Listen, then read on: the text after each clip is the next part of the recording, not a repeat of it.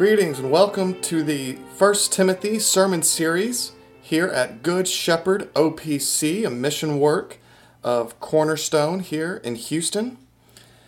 My name is Miller Ansel, the church planting intern who delivers these sermons on Sunday evenings at 5 o'clock. Please check out our website at gsopc.org for more information on our evening worship as well as our midweek Bible study. Here is this week's sermon.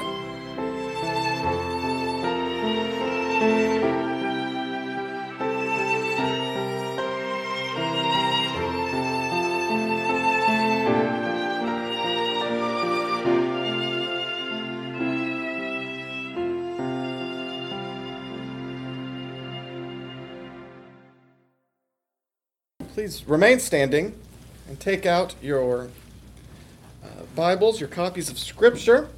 We'll turn to our Old Testament reading in Zechariah 14. That is the next to the last book of the Old Testament. Uh, not always easy to find, but Malachi is the last book right before it. Zechariah 14. And we'll be reading this portion of Zechariah that prophesies a time when those who were rebels against God's people, Israel, will actually do an about face and become worshipers of Israel's God. So this is Zechariah 14, verses 13 through 19. It says, The word of the Lord.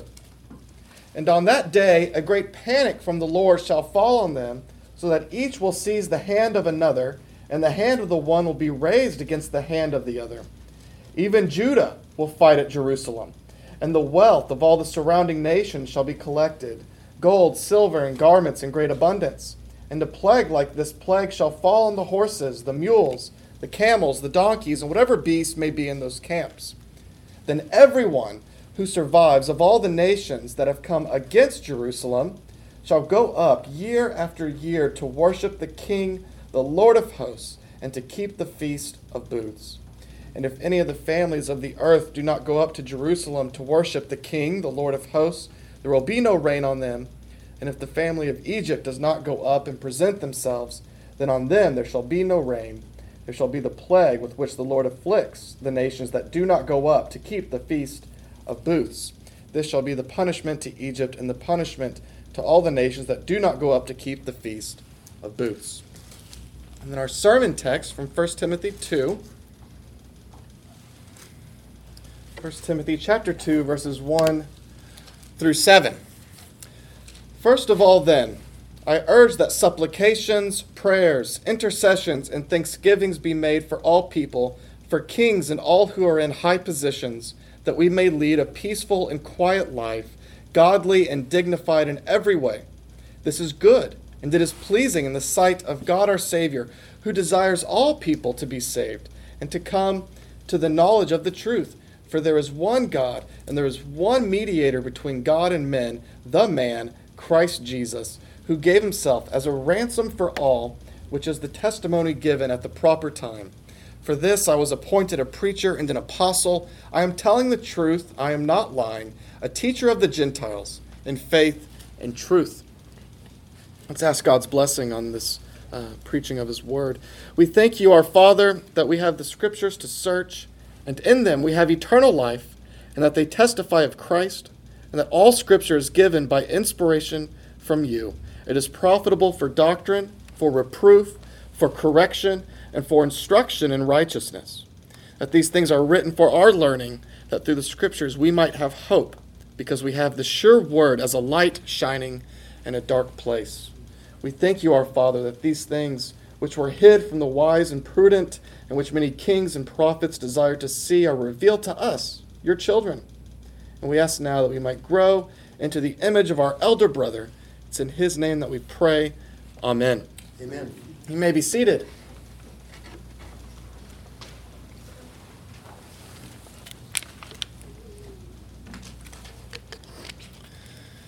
Well, it's no secret that throughout the history of mankind, there have been groups that exclude uh, certain types of people from them. Uh, Ku Klux Klan, New Black Panther Party discriminate based upon race. Uh, citizenship in Monaco based upon wealth. Uh, other groups discriminate based on sex.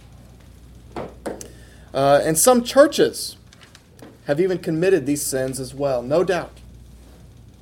However, our text reminds us this evening that the church is not to be one of those places because God does not discriminate.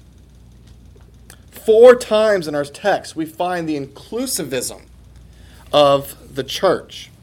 Verses 1 and 2 tell us to pray for all people, all types of people, not just the peasants, but the government as well.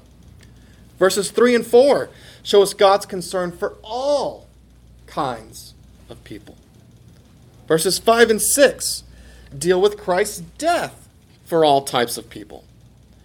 And verse 7 reminds us Paul's not just a missionary to the Jews, he's a missionary to the Gentiles, encompassing all people, the whole world. So now, in the first chapter, Paul has charged Timothy to teach the gospel and not to uh, tolerate those who are opposed to it. And that gospel, that gospel is for all. It's for black and white, it's for rich and poor, it's for kings and peasants, it's for men and women. Thus, in chapter 2, we are seeing that the gospel, uh, what it leads us to, and it leads us to prayer for all. So, our first point is that prayer is for all people. Verses 1 and 2. Prayer is a top priority for Paul. He addresses it right away in this letter. Paul's addressing the order in the church, and he starts with prayer. So let me ask you how is your prayer life? Paul knows, the Lord knows that as Christians we become sluggish, we become lazy in our Christian duty of prayer. And so Paul sets it out at the forefront. Uh, too often we can be ungrateful for the one mediator who has come, Jesus Christ, uh, and it shows in our lack of communing with the Lord. Perhaps even this evening, at just the mention of prayer, you're already bored listening to the sermon. Uh, but don't let it be so. Let's examine our hearts this evening and see uh, that we should take prayer seriously. I was raised in the church, and I recall far too many times prayer was not taken seriously. Perhaps you've heard the one word prayer of a child before a meal, right? That one word, Dear Jesus, thank you for this food, amen. one long word. Uh, we must teach better. We must take Paul's demand for prayer more seriously.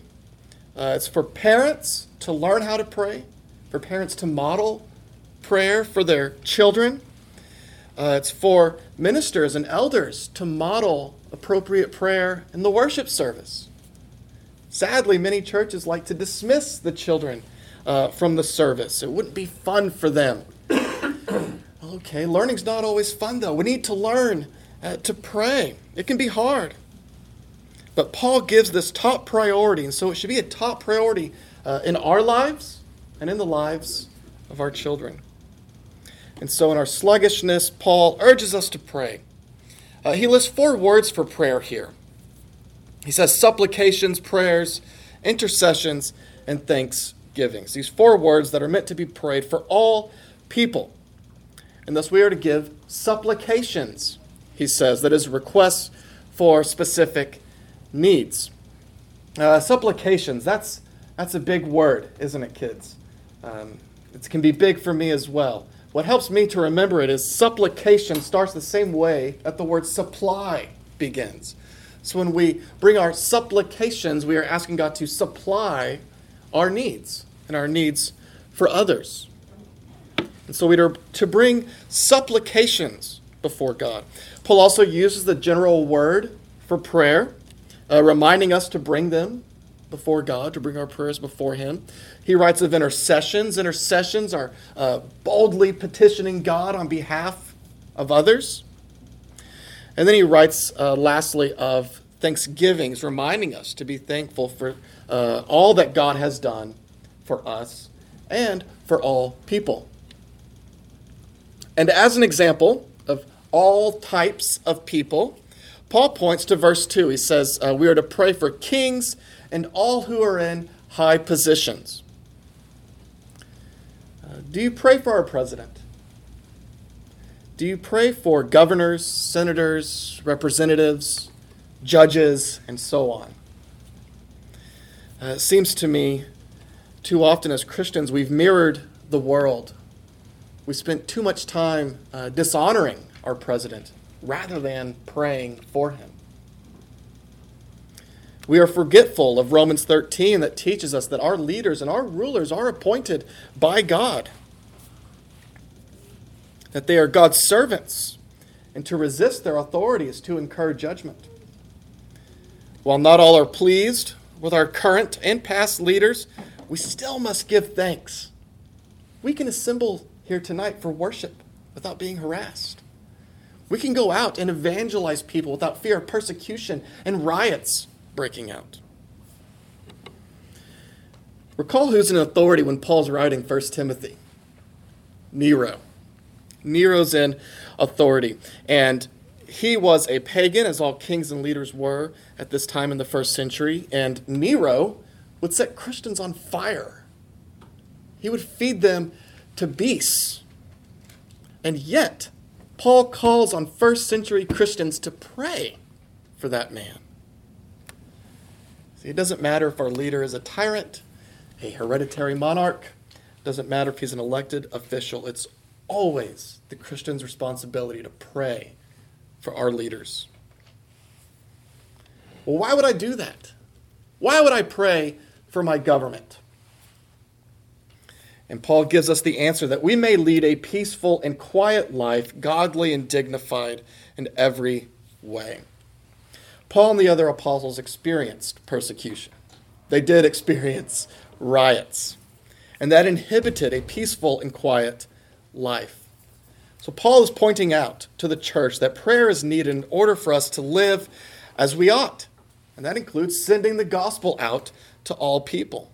And so we pray for peace to come through our leaders to seek the welfare of the kingdom of God. It's the same uh, as when the Old Testament church was exiled to Babylon.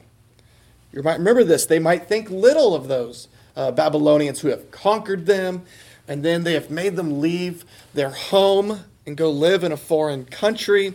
And, the God, and God spoke through the prophet Jeremiah in 29 7 and said, But seek the welfare of the city where I have sent you into exile, and pray to the Lord on its behalf, for in its welfare you will find your welfare. Same is true today. We're an exiled people, living in a world that is not our home. We are not in the new heavens and the new earth. And so, we must seek the welfare of the city. We must pray for our government and our leaders that we may lead a peaceful and quiet life that we may be godly and dignified in every way. And so we see really a, a something of a reciprocal relationship between the church and the state. Um, the church is to pray for the state, and the state is to seek the peace of the church. So these first two verses, they counter the attitude of not wanting to pray for everyone. It can be difficult to pray for those who are opposed to us or that make themselves an enemy of the church. But God will not let us withhold prayer from them. We can't just pray for people that are like us. We can't just pray for people that we sympathize with.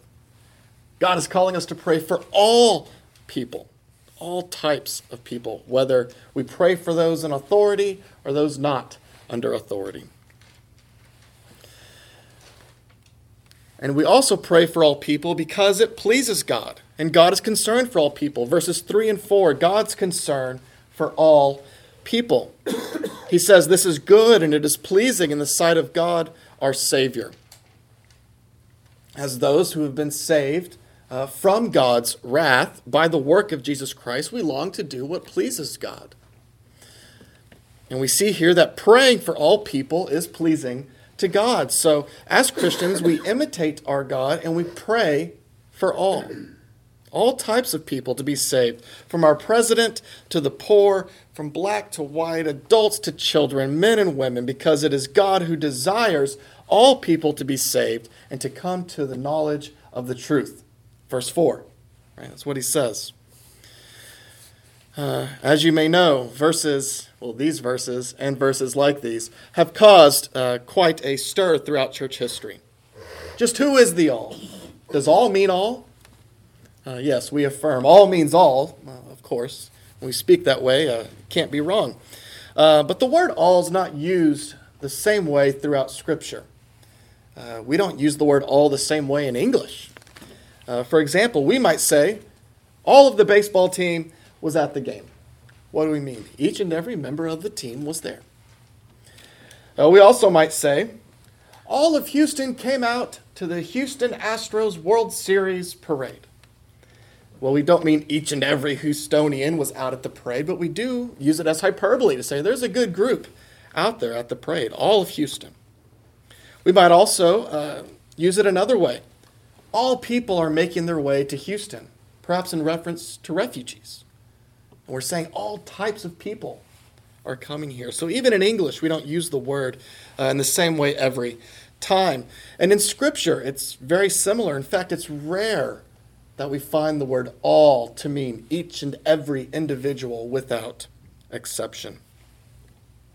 I'll give you, I guess, a negative example now and a positive one uh, here in a minute. But uh, consider Titus 2:11. It says, "For the grace of God has appeared, bringing salvation for all people."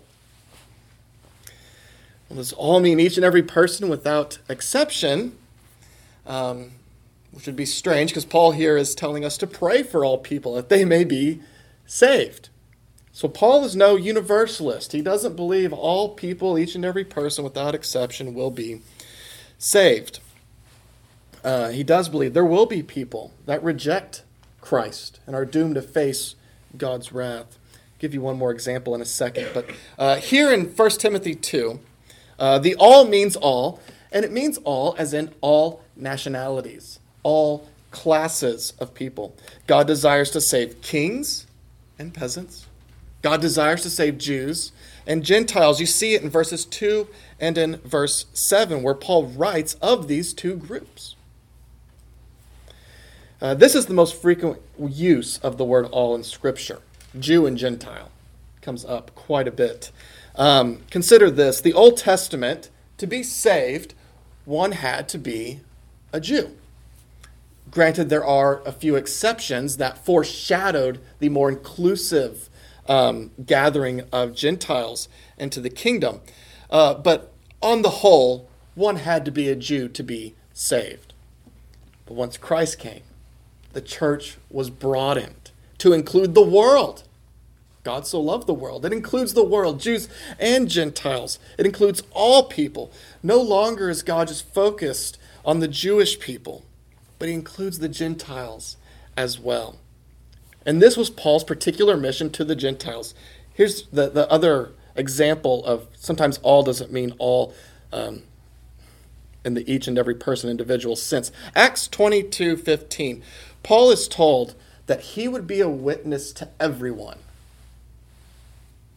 Is Paul going to be a witness to each and every individual on the earth? No. Uh, what does that mean? That question's answered a few verses later when Paul when the Lord says that Paul will be sent to the Gentiles. He's going to be a uh, an apostle, a witness to everybody, not just Jews, but Gentiles as well, to everyone, to all people. So, verses 3 and 4 tell us that God longs for us to pray for all people because it pleases Him, as He has redeemed all types of people. God longs to see all kinds of people saved and come to the knowledge of the truth, and it's done through evangelistic prayer. We freely offer the gospel to all people. So we've seen our first point that God desires prayer for all people. Our second point, we saw God's concern for all people. Now, thirdly, uh, we see Christ's death for all people. We see that uh, we ground prayer in the one God, the one mediator, the one ransom for all.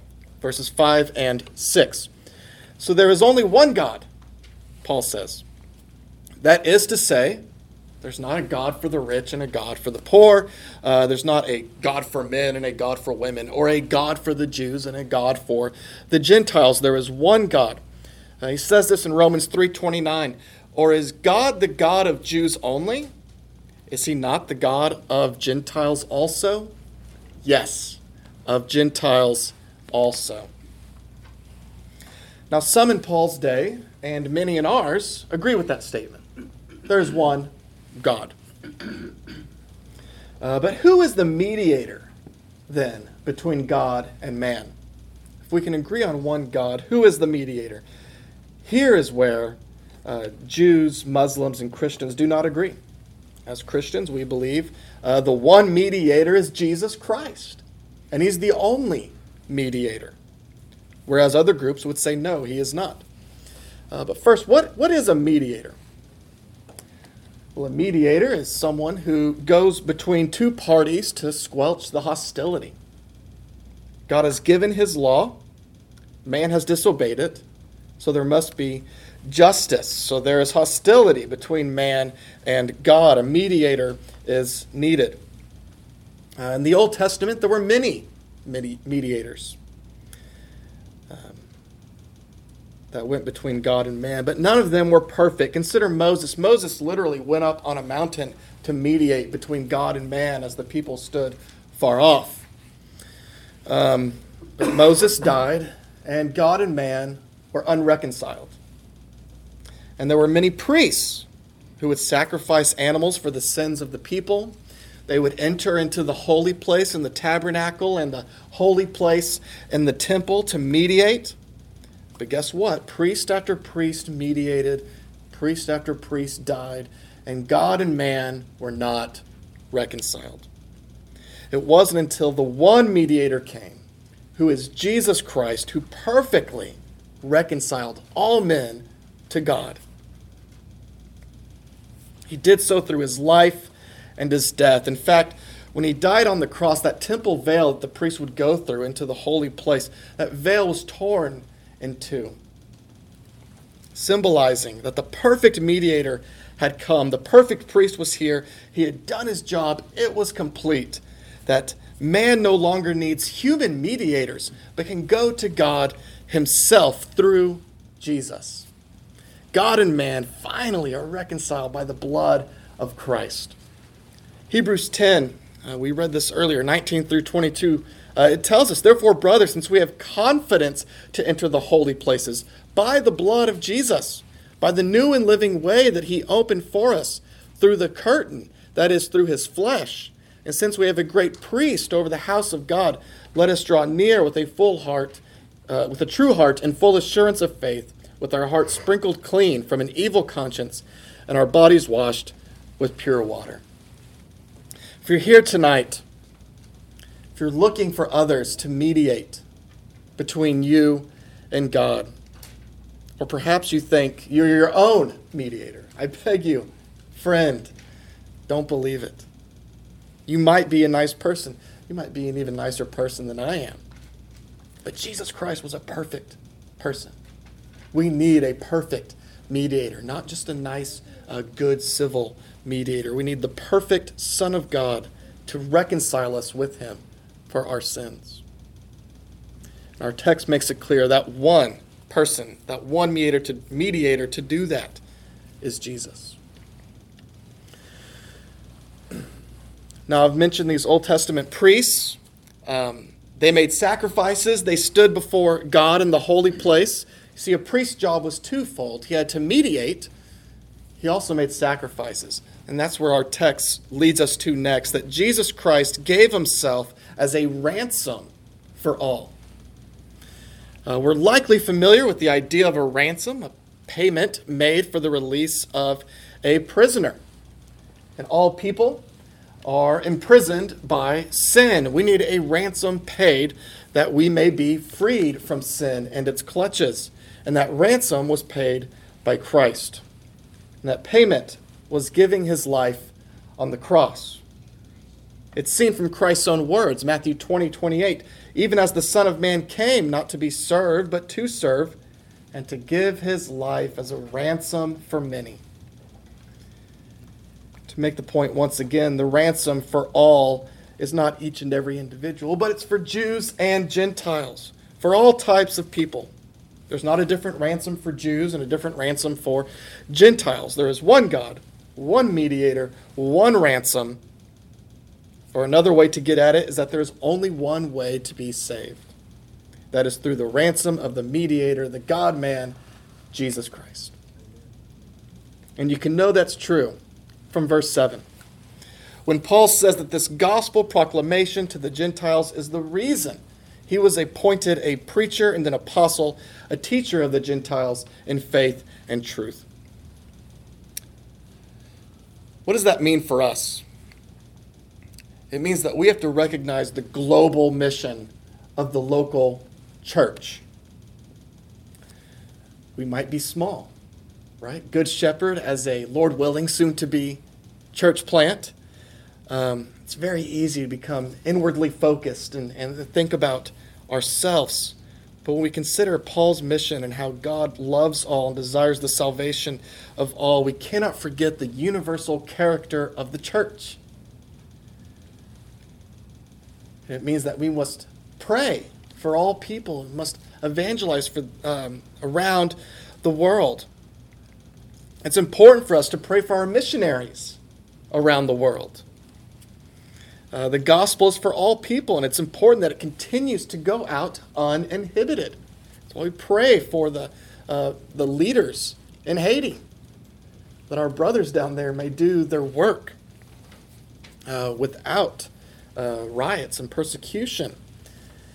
And this is pleasing to God, and we can know it's true. Paul says it I'm telling the truth, I'm not lying. Now, we might hear that today and say, well, what prompted that? It sounds like you might actually be lying, right? You protest too much, Paul.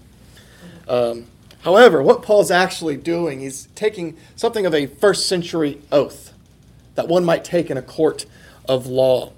Paul's saying that what he has just written is true and he's willing to stand by it in a court of law.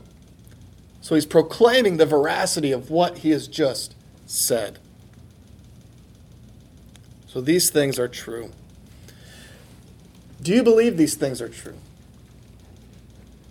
Do you commune with God in prayer, not just for yourself, not just for those you sympathize with, but for all people? God desires you to pray for all people, it pleases Him. And this means we must engage in evangelistic prayer, especially us here at Good Shepherd. We have many neighbors that don't believe in the one God, the one mediator, who aren't trusting in the one ransom. We know that the Lord desires the salvation of all people. Thus, we need to pray for those around us, for their hard hearts to be softened, that they may come to know the forgiveness through that one mediator who paid the ransom for all. Cannot stress the importance of prayer enough. As Paul here makes it a top priority in the life of the church and in the life of the Christian. So ask yourselves uh, is prayer something that refreshes your soul? Or is it just something you can check off the to do list for the day? As those who have received the good news that Christ died for our sins, let us please the God who saved us by praying without ceasing for all men. Amen. Let's, let's go to the Lord in prayer now.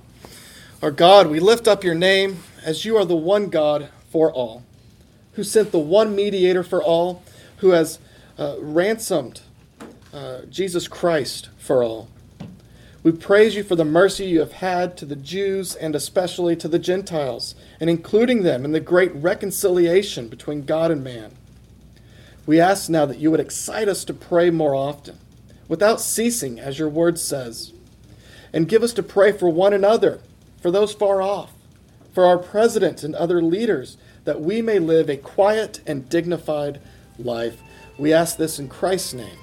Amen.